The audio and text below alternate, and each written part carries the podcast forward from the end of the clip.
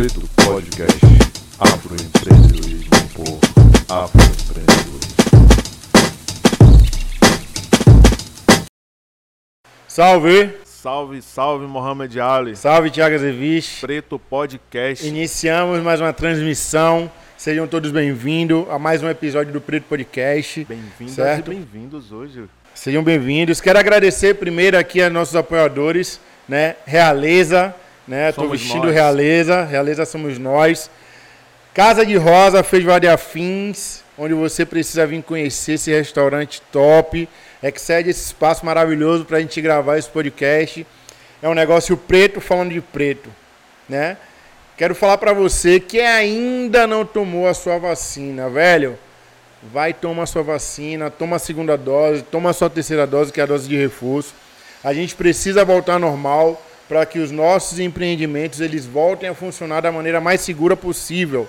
Se já tomou, mantenha as medidas, use a máscara, use o álcool em gel, né, para que a gente possa, quem sabe no futuro próximo, voltar ao dito normal. Isso tá mesmo. bom? Toma vacina. Segue aí, arroba Casa de Rosa, para reforçar. Segue a gente nas redes sociais. Preto Podcast iniciando hoje com minha irmãzinha aqui. Muito importante. Parceira nossa, estrela, rainha, deusa do ébano. Vamos conhecer essa história, por favor. Muito obrigado. Por favor, se apresente, mas muito obrigado. Antes de tudo, muito obrigado por você estar aqui. Gratidão, gratidão por estar aqui. Muitos títulos, né? É importante falar que hoje a gente vai ter uma aula, né?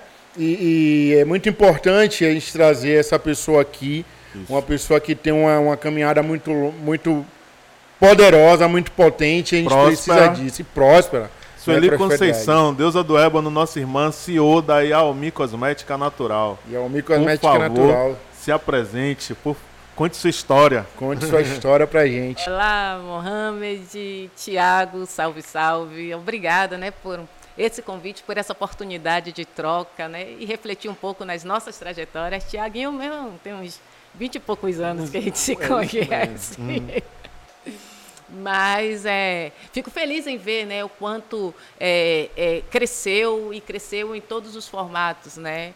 né? A capacidade intelectual, o tamanho, ficou um homem bonito, responsável potente e focando na prosperidade, que é isso que, que nos move, né? Nós que somos Omorixá temos que pensar nesse lugar, porque ser um um Omorixá é ser próspero, né? É pensar no seu autocuidado e como a gente consegue conduzir bem as nossas coisas nesse plano, né? E ver de que maneira as coisas positivas chegam. Então, é pensar sempre o bem, é cultivar o bem, é louvar o ori, é fazer coisas boas, ficar sempre lindos e lindas para poder fazer as coisas acontecer. Pode até achar que é um discurso, né, um clichêzinho, mas isso faz uma diferença enorme. Até porque nós né, somos descendentes de pessoas que essas condições foram negadas, né, de se achar bonito, de trabalhar a autoestima e de se sentir potente e capaz em estar em qualquer lugar nessa sociedade. Então, falar de Sueli Conceição é refletir nessa, nesse caminho, né? nesse contexto histórico que os nossos ancestrais foram jogados, como é que nós, enquanto descendentes, estamos nos reformulando nessa sociedade racista castradora. Então, falar de uma mulher preta de periferia, né? de, é, remo de família, é, filha de mãe solteira, neta de vó lavadeira, mãe de uma menina linda, a Wena Luiza, que tem 10 anos, e renovar, né, reformular essa trajetória, ou seja, participa de um cenário que tinha tudo para dar errado, né? mas não deu, deu zebra. Para eles, para eles. Deu zebra, né? Fico feliz em estar contando essa história e, e apresentando, né?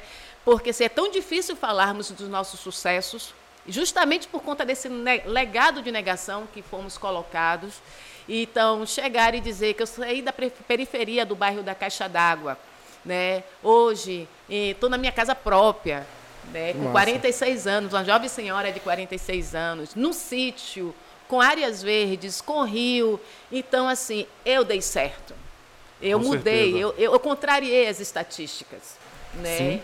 Né? E tenho uma filha de 10 anos, porque o natural era que as mulheres da favela se enchessem de filhos, não estudassem, enquanto uma mulher formada em biologia né, e, e doutora em desenvolvimento e meio ambiente, e assim, o meu fazer acadêmico, ele atravessa as questões de militâncias, porque as minhas causas de militâncias, né, dentro do meu povo de axé, dentro dos movimentos negros, eu levei para dentro da academia para apresentar esse sistema cartesiano, o quanto somos potentes nos nossos conhecimentos e que também produzimos ciências, né? E assim, não precisa visitar, né, um, ficar sempre ancorado nas, nos papiros do Antigo Egito para saber isso. Inclusive para trazer esses, essas informações, porque eles desconhecem. Você formou em que, Sueli? Mesmo sua formação em biologia? Eu sou bióloga de formação, foi uma escolha, né? Eu sou apaixonada por biologia, porque na verdade eu queria ser geneticista, tá?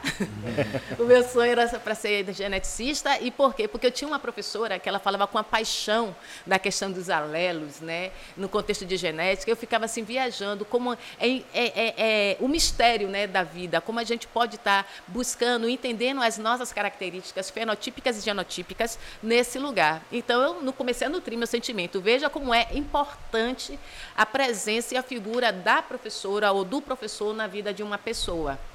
Né? Então, fui nesse caminho, trilhando, e o vestibular, biologia. Vestibular tinha que ser biologia, porque se às vezes as pessoas optam por biologia por ter sido frustrado no curso de medicina, por uhum. exemplo, e não é o meu caso.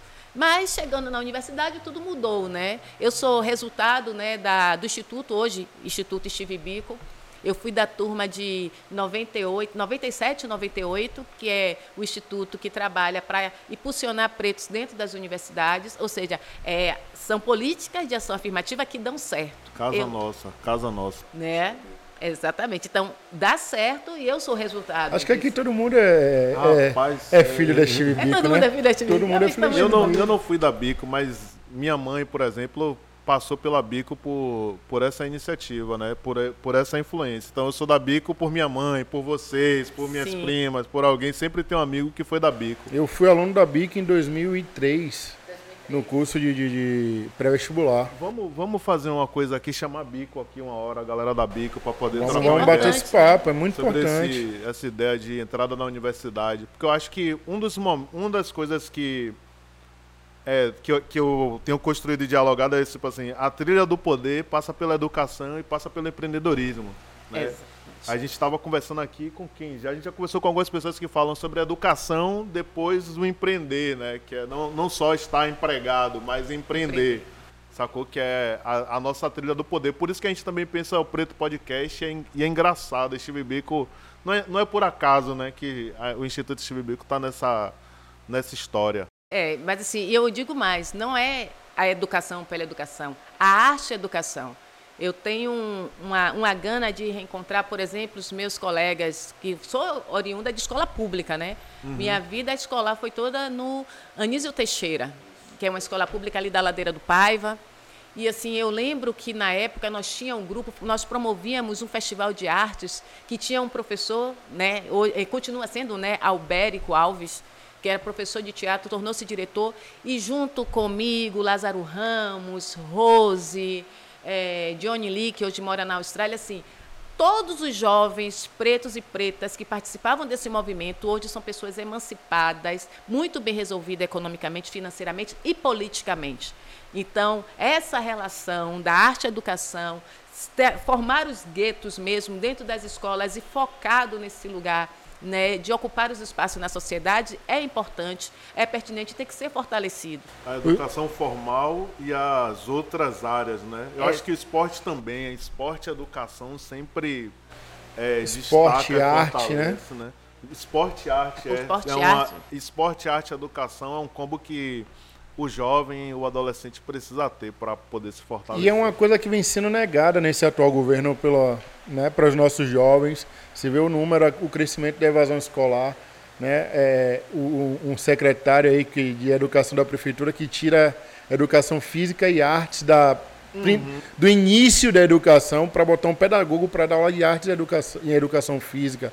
Então, assim, você vê o, como o sistema para nossa para o nosso povo ele vem tentando destruir né esse esse espaço então é muito importante você falar isso ali desses guetos desses é, dos grêmios né grêmios, que é muito importante para para que a gente se fortaleça isso uhum. que a educação é necessária e os grupos os guetos dentro das escolas é necessário também. E é muito importante porque, por exemplo, essas duas áreas que estão sendo retiradas pelo esse dito aí secretário, eles são áreas que emancipa a capacidade cognitiva e intelectual das pessoas.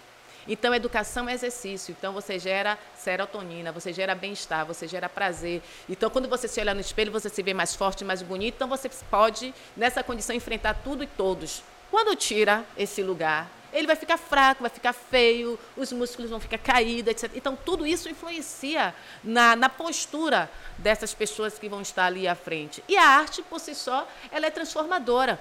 Né? Então, assim, vai, vai tirar a capacidade de criar nesses lugares. E assim, eu estou enfatizando isso porque eu sou resultado disso. Então, quando você fala, ah, deusa do ébano, rainha do Iliaê... Isso, eu ia te perguntar de onde é que parte é da escola, como, era, como é que foi isso aí. Então, até chegar a deusa do ébano. E assim, a deusa do ébano é uma coisa muito engraçada, que assim, que eu sou a deusa do ébano, que tem um histórico para chegar no Ele é diferente das outras mulheres que almejam desesperadamente, tem esse sonho contido de família para estar tá naquele lugar. Uhum. Então, primeiro que assim, eu nunca me achei uma mulher bonita, uma criança bonita, sempre fui preterida na escola. E assim, a galera só juntava comigo porque fazia trabalho e tirava boas notas, uhum. né? E assim, então eu, eu, eu ia para o enfrentamento, tirava. Então era por isso que a turma ficava comigo, mas não porque eu era a mais gostosa da turma. Não, não tinha isso. E aí, quando eu estava na Steve Bico, Sandro Teles, hoje, né, que faz parte ainda da banda, é coordenador lá musical, ele fez assim, irmã, é, você que não é muito feia, se inscreve no concurso de Deusa do Ébano que você vai ficar entre as 10. Se você, porque quem vai ganhar ou é Érica, Érica é a, é a Xangô de lá do Cantuá, ou então Eliane Vale, que é de Oiá, do terreiro de Babadari. Uhum, uhum. Porque são elas duas, que era o, o número dele. Eliane, Eliane Vale, Eliane Vale, Ótica das Rainhas. Ótica das Rainhas. Ótica das Rainhas. Né? Que está lá gerenciando o restaurante Opaió, Lá no Pelourinho, Todos né? Todos dois já estão convidados aí. Já vou fazer, falar logo aqui, aproveitar logo para convidar Eliane, Eliane da Ótica do, das Rainhas e Érico Braz para estar tá aqui. Então, velho, aí eu fui assim, não é pilha não, irmão? Porque assim, na, na Steve Bico, todos nós eram irmãos. Ficávamos juntos de domingo a domingo, porque o sonho era entrar na universidade. Né? Adversário eram os outros, mas nós não. Estávamos ali, um fortalecendo o outro. Tinha, é, a gente fazia aulas extras né, para poder ministrar e era uma Irmandade da Zorra. E eram os 25 anos do Ilhaê. Imagine, jubileu de prata.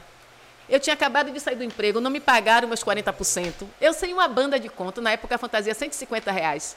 Aí eu fiz assim, rapaz, como é que faz o um negócio desse? Aí ele pegou dessa dica. Eu fui lá, escrevi para pegar a fantasia e sair com a galera para tomar minha cachaça. Uma das dez, uma das dez. Rapaz, deu zebra de novo. Aí chegou lá, porque tinha. Uma das candidatas foi Sueli Santos Souza, que é do Terreiro Abaraí, que ela trabalha na Secult. Né? E aí eu sou Sueli Santos Conceição. Quando a Arani grita Sueli Santos, eu já estava no camarim tirando a armação da minha cabeça, que essa, essa história é muito engraçada. Na produção com o Negradio, Negradio foi quem me produziu, o Negradio estava com cinco candidatas, seis. Então, eu tinha passado no vestibular, naquela semana tinha saído o resultado, eu estava trançando o cabelo na casa de uma mulher na orla. Oh, gente, ela abriu o jornal, que na época era o jornal, né? Quando ela abriu o jornal, o resultado da Universidade Católica, eu vi meu nome no meio daquelas letrinhas todas, assim, do alto. Aí eu larguei o cabelo da mulher, aí ligava para minha mãe não tinha telefone, liguei para minha tia que tinha telefone para poder mandar um recado para minha mãe e minha mãe ficou alucinada e tal. Era particular, como é que paga? E aí fez a velha vaquinha da família para garantir a matrícula.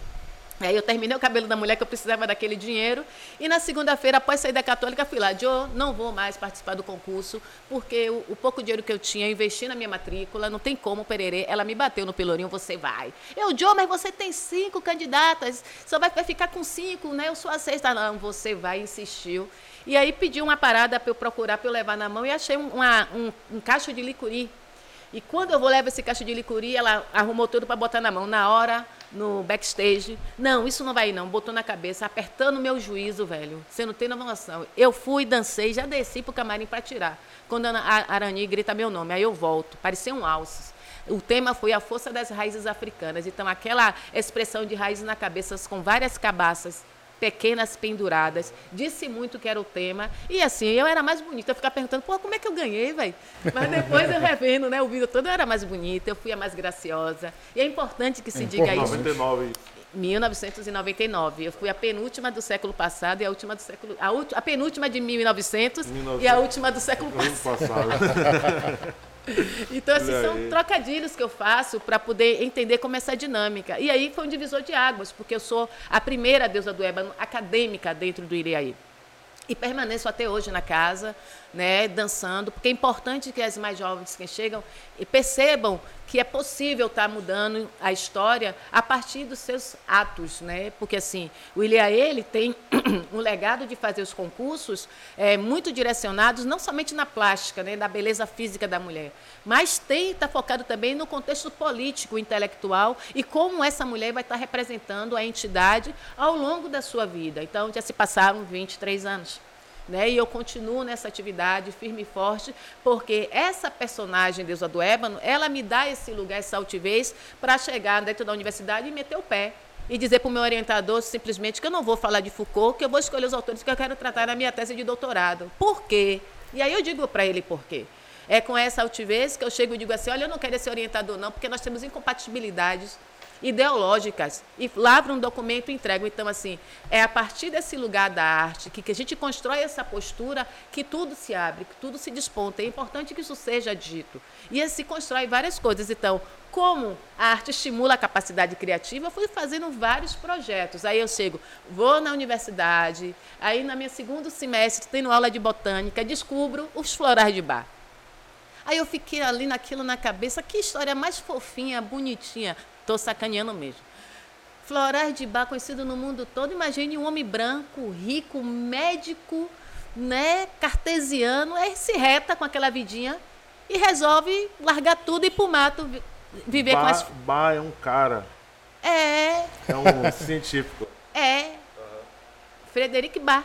Não, não sabia não. É, ele é alemão. Frederico- Não, vá buscar ele. Florais de Bar, eu tava pensando que Não. era alguma região do mundo, algo assim. Não, ele morava pe- na Alemanha, então assim, então vai estudar. A história dele é muito fofa. E por quê? Fofinho. É fofinho. Como é que tem esse cara com os florais de bar e a gente não falar dos florais do candomblé? Aí a cabeça começou a trabalhar, né? Começou a trabalhar e eu comecei a fazer meu TCC nesse caminho, procurando os florais, as plantas e me deparei com a situação, né? O desflorestamento das áreas de terreiro. E dentro e fora, então pronto. Aí eu comecei a trilhar esse caminho e esse, e esse start me, me acompanha até hoje que eu fui para o mestrado com esse, com esse material, construí um trabalho muito consistente né, na reformulação espacial e litúrgica dos terreiros de candomblé, a partir da ausência dessas ervas, né, a- em termos de aquisições, visitei centros de abastecimento e fui me aprofundando, e aí corri para o doutorado para trazer mais esse contexto da longevidade institucional. Paralelo a isso, fiz alguns trabalhos de consultoria junto ao PNUD, para poder estar fazendo é, um mapeamento né, de potenciais econômicos de povos de terreiros na região metropolitana e recôncavo, e aí fui criando subsídios, elementos para propor projetos, né, para propor projetos né, na sociedade focado no desenvolvimento econômico dos povos e comunidades tradicionais, em especial o terreiro de candomblé. Su, é incrível analisar, né?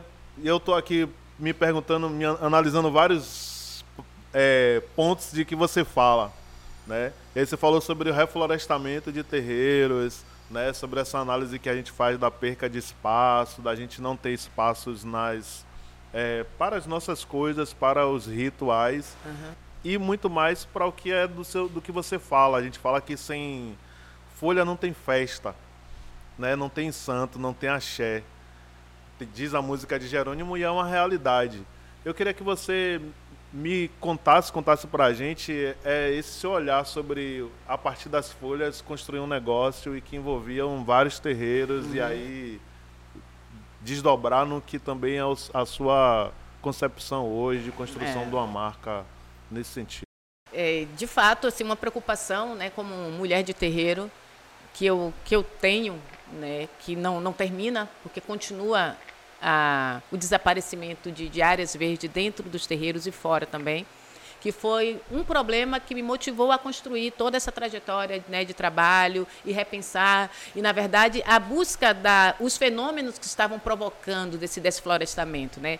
A, os fenômenos que estavam fazendo com que os terreiros saíssem das suas casas, as pessoas de terreiro, para comprar as ervas no centro de abastecimento para fazer seus preceitos. Como você bem disse, né, Kossioe, Kossiorixá é uma frase que é muito dita dentro dos terreiros sempre, porque sem folha não consegue fazer absolutamente nada. Então não pode, né, um elemento tão importante desse que faz parte da trajetória da construção do fundamento das religiões de matriz africana desaparecer e não ter condições né, de estar tá trazendo é, esses elementos de volta. Então, pensando se as outras instituições religiosas têm seus elementos e monetizam em cima disso, como é que o povo de terreiro não monetiza? Uhum. Aí eu fui buscar isso, né, visitando as feiras, e entender qual era a lógica. E na pesquisa identifiquei que os, a maioria dos empreendimentos ali que comercializavam os signos de religião de matriz africana não eram pessoas da religião.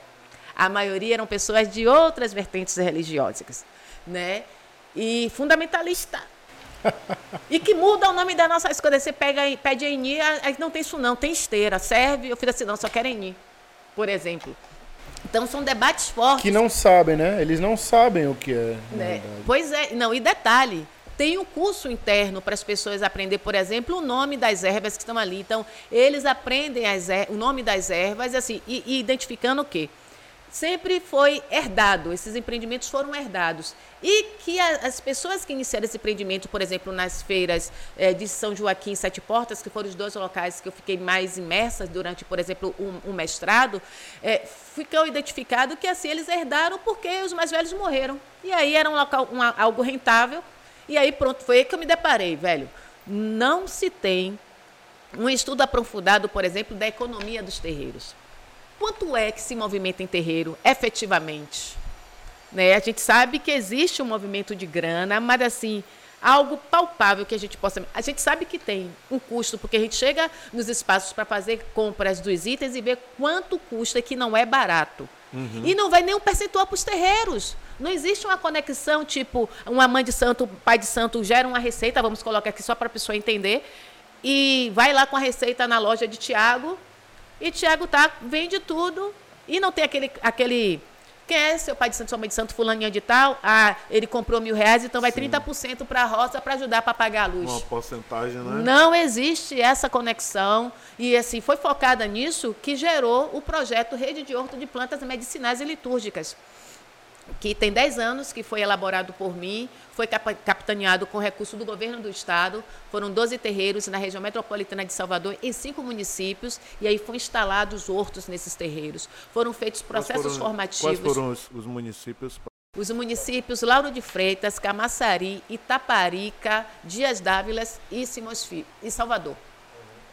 Então, é, esses terreiros eles receberam todos os processos formativos. Eu os levei para ter uma, uma imersão no Horto de Plantas Medicinais da Universidade Estadual de Santa Cruz, que eu fazia doutorado na época, então consegui parceria com a universidade, que foi que nos doou as matrizes das plantas que, que, precisava, assim, tudo que foi coletado, foi trazido, foi a partir das informações deles e delas. Então, foi um, foram dois dias incríveis, assim, lá naquele processo de curadoria, entendendo, descobrindo, quando descobriram, a menta piperita é a menta e, e cheirando aquela coisa toda. Então, uma experiência que não tem preço. Não tem preço. E aí leva isso para dentro dos terreiros e a ideia é o quê? Monetizar. Porque se tem um comércio de ervas, por que não um terreiro Deixa de ter os terreiro, atravessadores. Exatamente. Está fazendo isso. Inclusive, até fazer troca entre os terreiros para continuar. Qual foi o problema? O problema é que, assim, o foco da economia solidária, esse trabalho coletivo, infelizmente, as comunidades não estão prontas. Nós não estamos prontos para isso ainda. Mas estamos chegando lá. Inclusive para começar o fomento do Black Money, que é aí que está todo mundo falando, dessa coisa toda. Existe na Bahia uma iniciativa assim, tímida, mas eu tenho percebido que vem se fortalecendo nesse lugar, que é um movimento que eu acredito é potente, pode dar certo, mas aí eu lembro de Adriana, da Feira Preta, é, recentemente ela teve um vídeo dela, um podcast dela falando sobre a dificuldade de empreender e que a gente não empreende sozinho. A gente só consegue empreender em rede. E esse entendimento ele precisa ser visceral para que dê certo. Su, eu ia te fazer essa pergunta lá, lá na frente sobre Black Money, perguntar a importância, você já falou um pouco. E a gente aqui, quando a gente criou o Preto Podcast, a gente criou o Preto Podcast com essa ideia. Essa ideia de, de crescer em comunidade, de crescer e se fortalecer em comunidade. Né? Porque eu acho que é, quando a gente fala de comunidade, eu falo do povo preto mesmo, né? de a gente se juntar, de a gente criar ela, de se fortalecer na, na, na verdade mesmo, no, no, no, no, no, real mesmo, de um sobe e puxa o outro. Porque eu vejo outras comunidades, os judeus, por exemplo, é uma comunidade onde eles, eles investem nos judeus, eles investem nos outros, né? É, os alemães, os italianos, os árabes, eles investem nos chineses, né? Você chega aqui na, na Avenida 7 hoje, está dominada pelos chineses, os bolivianos, coreano. né? coreano, essa galera, e por que não a gente? Sabe? Então, quando a gente cria o Preto Podcast, a gente cria nessa ideia de trazer você, por exemplo, para contar a sua história, para falar de sua experiência, para as pessoas se inspirarem em você e para a gente mostrar que é possível, né, falar de Black Money, né? E dando, falando de Black Money, para você, o quanto é importante falar de Black Money? O quanto é importante para que internalize essa, esse, é, é, esse movimento como um movimento emancipatório. Porque o problema da população preta no Brasil é falta de grana, porque a gente está sempre pegando a grana na mão dos brancos, das grandes empresas brancas. E assim, eu desconheço um banco que tenha um dono preto, que possa investir, por exemplo, no Preto Podcast. Estamos aqui, estamos aqui para isso aqui, né? esperando Eu preciso saber aqui, onde é que a gente, a gente tem que dialogar ainda né, com os brancos, porque o dinheiro está na mão deles. Não vamos ser ingênuas, ingênuos e dizer que vamos fazer um movimento e que a gente não vai falar com os brancos, não vai dialogar. A gente precisa desse dinheiro para acontecer. A gente está falando de negócio. A gente está falando de mercado, de botar produtos no mercado. E quem é que vai consumir? E aí trazer essa lógica da população, porque quando o Instituto Locomotiva, em 2018, lança aquela pesquisa que foi encomendada pelo Instituto Feira Preta, que aponta 1,7 bilhão, trilhões, trilhões. De, de, de, reais que a população preta movimenta no, no estado do Brasil, gente, cadê esse dinheiro? É uma pergunta que a gente precisa fazer. A quem, ele quem só tá, passa, né? Ele tá só passa na nossa esse mão. dinheiro? Esse dinheiro está chegando como?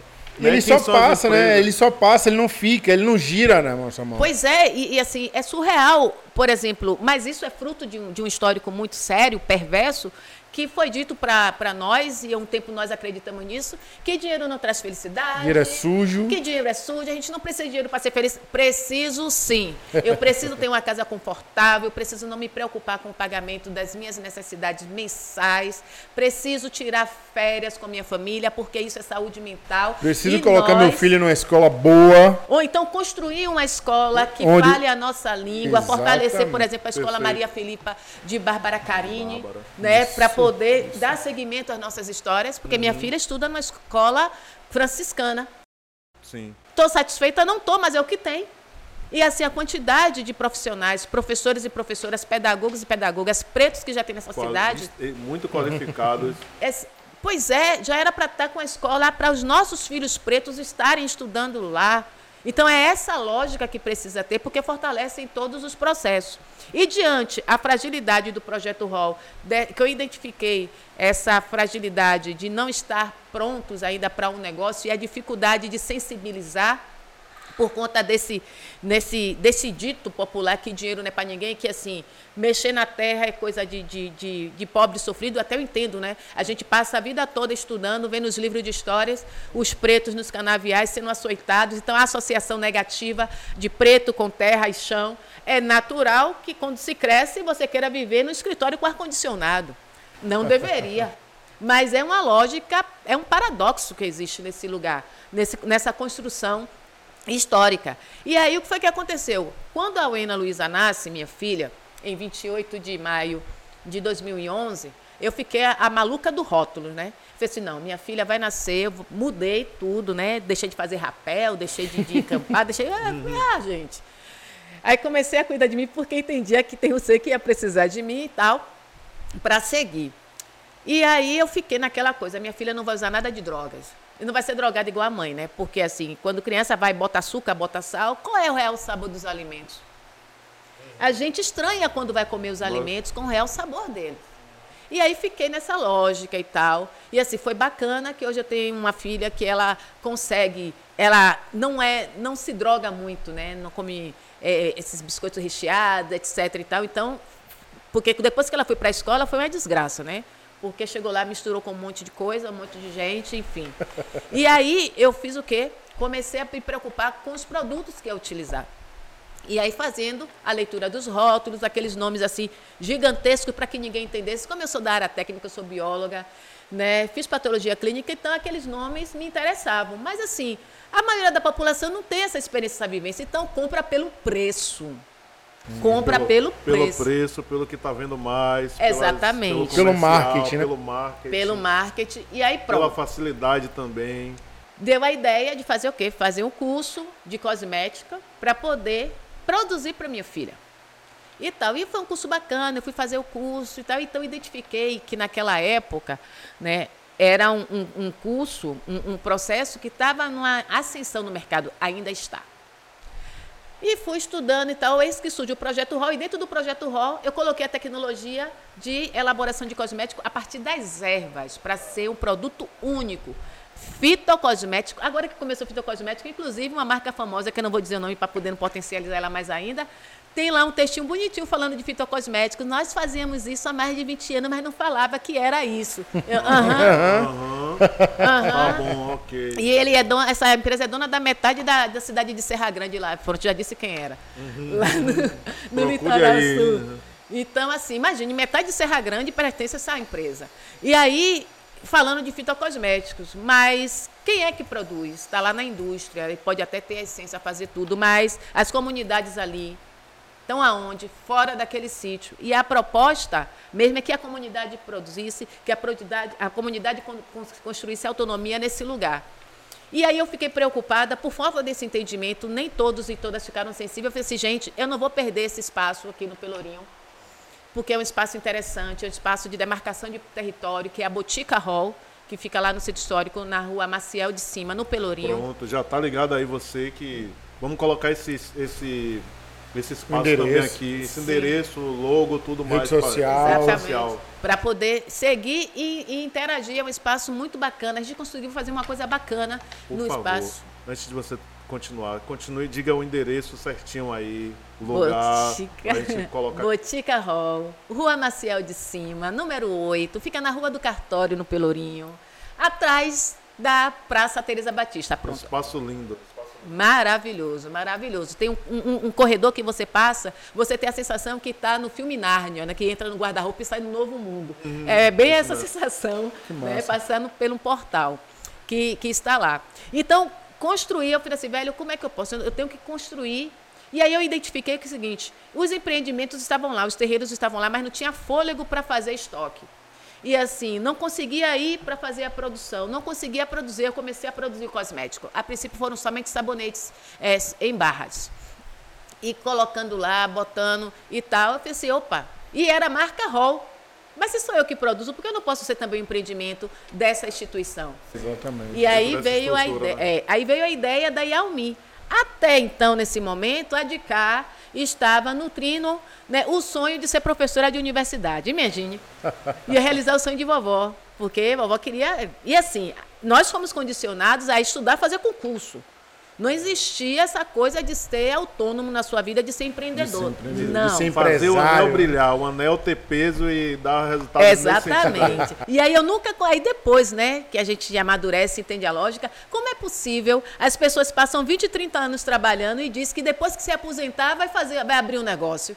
Porque 20, 30 anos que ele investe no negócio deles, ele está indo para Bahamas, curtir 30 anos depois, né, com a família e deixando o empreendimento aí rodar e tal, não. Mas todos nossos e nossas nutriam esse, esse lugar. E aí, resultado, eu fui fazer concurso, perdi em sete concursos, uma forma inexplicável, quer dizer, tem explicação, porque era para empreender. Aí eu fiz o seguinte, já que a academia não me quer, eu vou me usar. Eu não sou uma mulher de se joga fora, então eu estou me usando. E aí vi com toda a força para ir a unir para esse lugar mesmo de ser empre- empreendedora. E aí o que, que eu entendo? Como eu trago esse lugar de oportunidade mais necessidade, Né? E a oportunidade está em xeque porque a gente começa a pensar as estratégias de fortalecer o empreendimento, diferente para aquelas pessoas que empreendem por necessidade, que acha que vai ficar trocando moeda o tempo todo, e são é, é, é, empreendimentos que não, não duram nem um ano. Né? Tem dados, né, estudos que comprovam isso. E assim, felizmente, né, com essa facilidade de fazer as articulações, fazer as redes, né, eu estou aqui né, consegui participar, por exemplo, do Afrolabielas em 2019 em Feira Preta. Nesse mesmo ano, estive na Vale do Dendê, né, fazendo o processo de aceleração. Fui uma das cinco empresas premiadas com capital semente. Né, nesse, nesse processo. Deu aulas um... a gente lá. deu aulas, deu aulas. Né? E desse empreendimento tão importante, assim, foi bacana participar para compreender que mesmo sem entender a técnica né, do empreendedorismo, as ferramentas de mercado, a nossa empresa estava naquele ritmo, naquela construção, era aquele o caminho. E aí só potencializou as coisas que nós estávamos fazendo. Tem uma, uma, uma observação sobre sua história aí que eu acho que é bacana colocar, que é quando você fala de um processo todo, primeiro como você começa, né, sua intenção aí a maternidade e tudo mais, depois o envolvimento é, é, de, um, de uma história de pensar na comunidade sem pensar numa marca e hoje virar um processo mais é, com mais exigência de resultado, com a participação e visibilidade maior depois que você coloca uma marca, né? De entender que é possível entrar no mercado, tá ligado? De falar assim, ó, o mundo precisa ver essa marca, essa estratégia, porque o mundo empreendedor eu, eu sempre falo com as pessoas, pô, beleza, você tem uma. quer vender qualquer coisa, mas posso, você pode vender, fazer tudo. Mas eu acho que a gente só assume a, a posicionamento, a postura empreendedora quando a pessoa cons consegue colocar sua marca, tá ligado? Exatamente. Fala assim, quando a gente colocou, depois a gente. Porque a marca um, é a cara do é negócio. É a cara, né? velho. Vira um negócio de uma alma. É, a gente, gente veio o tempo todo no podcast conversando e tal. Um dia, um dia Mohamed falou assim, sim, mas e aí, qual é a logo? Como é que você pensa a logo? Vamos mandar fazer a logo. Depois que botou o nome, o nome começou a guerra do nome, né, velho? Aí, tipo, o nome, pá, beleza, vamos no nome, muda aqui, bota ali. Depois que muda, colocou a marca, tanto com a realeza quanto com o podcast, eu falei, não, agora já tem a marca, não quero saber. Sim. E eu sempre digo isso para as pessoas que também conecta a sua visibilidade, né, a sua imagem. Sueli, é, a gente sempre faz essa pergunta para a galera que vem aqui, porque a gente acha interessante saber qual é a visão do nosso entrevistado, da pessoa que está aqui conversando com a gente sobre isso. Para você, empreender é poder? Caramba! Empreender é uma ferramenta para chegar no poder. Né? Quando a gente pensa em empreender, a gente está pensando em monetizar, ter dinheiro para construir né, coisas futuras. Então, é ter poder. E nós precisamos né, ter à mão esse poder. Esse poder, porque assim, somos empreendedores desde sempre. Se formos avaliar né, o, o legado deixado pelos nossos ancestrais, no contexto né, de colonização, os pretos e as pretas já empreendiam, trabalhando nas lavouras ou mercando para os seus senhores. Já estavam empreendendo. Quando o fim da escravidão, continuaram empreendendo. E aí eu costumo brincar dizendo que o mercado e a feira é feminina, porque as mulheres que iniciaram, as mulheres pretas iniciaram todo esse processo. Então, se fosse visto né, como uma, uma ferramenta na época né, que, potencializaria, que potencializaria o poder do povo preto, hoje estaríamos nessa condição de termos em mãos grandes bancos, grandes shoppings, inclusive né, a sociedade a Sociedade Protetora dos Desvalidos é uma sociedade importante nessa história, que foi uma sociedade que gerou o que hoje a Caixa Econômica usa de poupança. Era eles que faziam para poder ajudar os pretos a ter as cartas de alforrias. Então, assim, essa, esse sentimento que hoje está gourmet, vou usar bem esse termo, gourmetizado, afroempreendedorismo, tem nada de novidade. Né? Nossas sociedades já faziam, nós continuamos a fazer, né? E agora que estão dando visibilidades, é a hora da tomada do poder. Né? Uhum. Tendo uma consciência nesse lugar de empreendedora, de empreendedor, pretos e pretas, para assumir essa cadeia de mercado.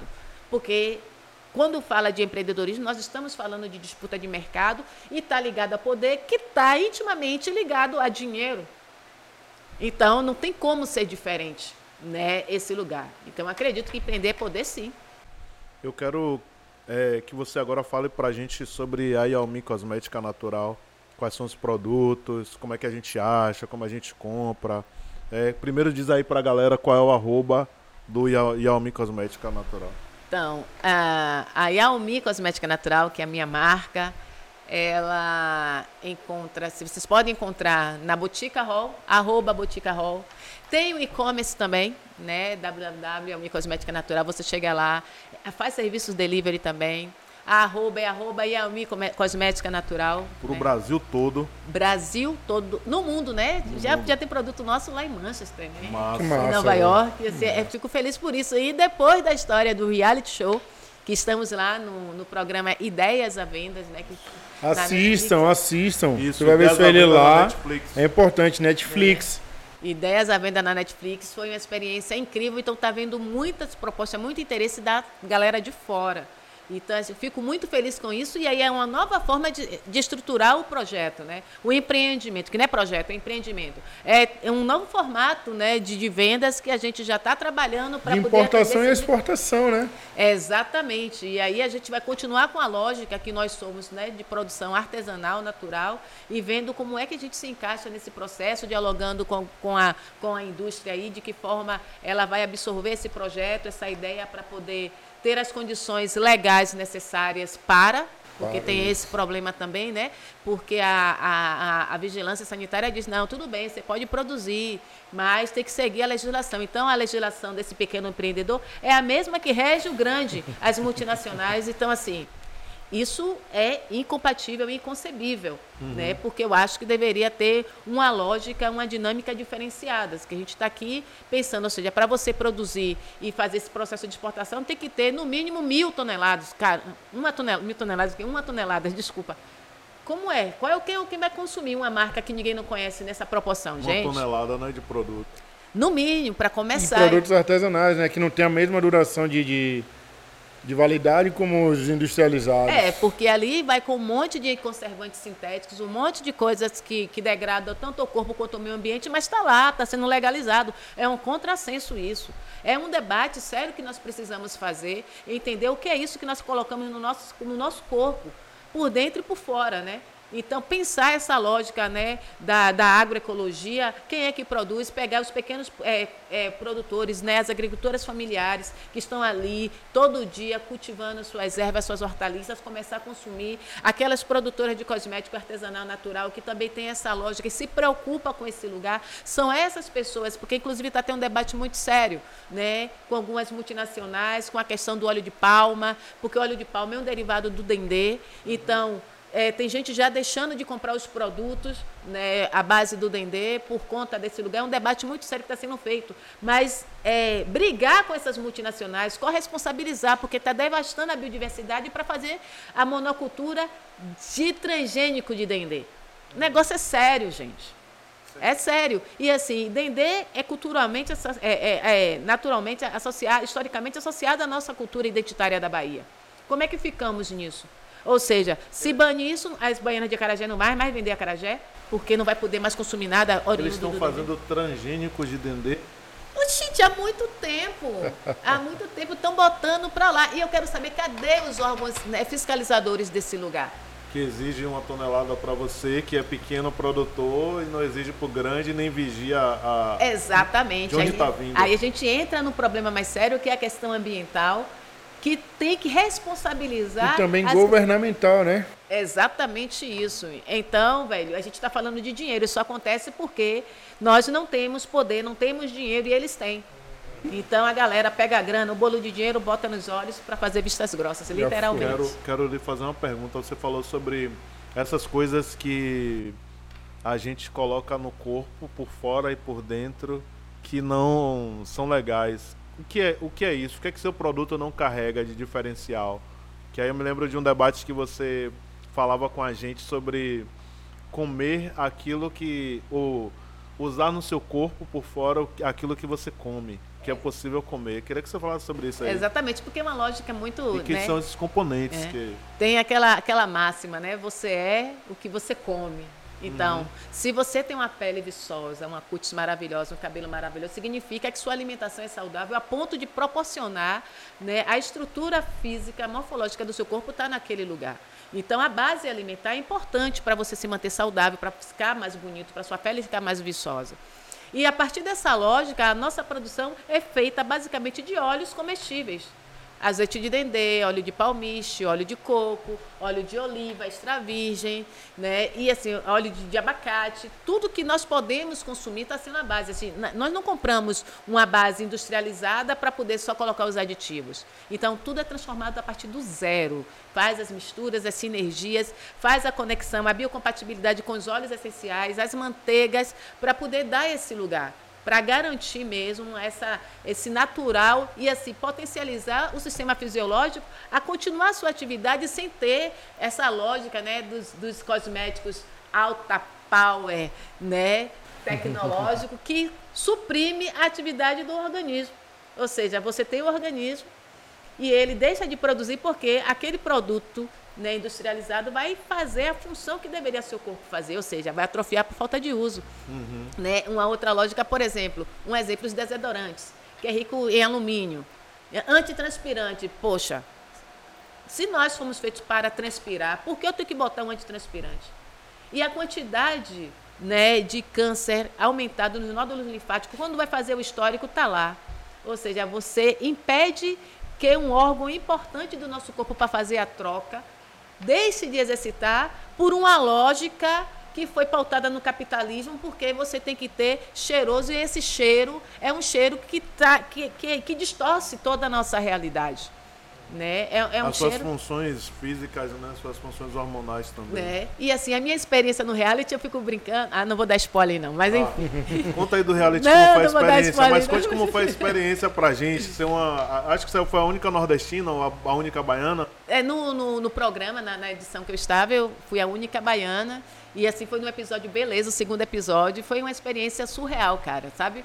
Você ter passado pelo processo de construção, a forma como chegaram a- até a mim, assim, um artigo que foi publicado na revista Draft em dezembro de 2020. E aí a, a produção, né, uma das produtoras da Florestas Produções, viu, leu esse artigo e começou a me stalkear e chegou até a mim. E de repente tudo começou a acontecer. E assim, é importante que vocês assistam para poder, inclusive, tecer comentários né, sobre né, a participação, que é importante ouvir as críticas, Muito, inclusive para melhorar né, o desempenho, as coisas todas. Mas, assim, foi tudo show de bola. É assim, e tá numa ferramenta streaming como a Netflix, cara, não tem preço. Pesadão, é pesadão. O mundo, o mundo tá vendo a O deusa mundo. do ébano, doutora, mãe, bióloga. Pô, irmã, obrigado demais, viu? Muito, Muito obrigado importante. por, por você tá, estar dando essa oportunidade da gente bater esse papo, com o currículo que você tem, com, sei lá, sua história e a energia também que você trata muito com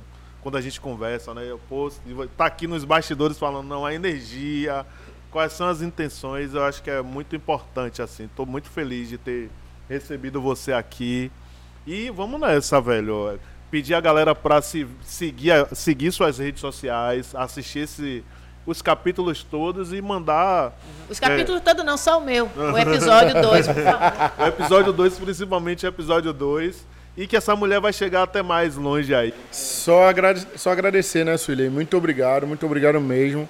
É, quando você fala, várias pessoas vão, vão se inspirar, vão aprender.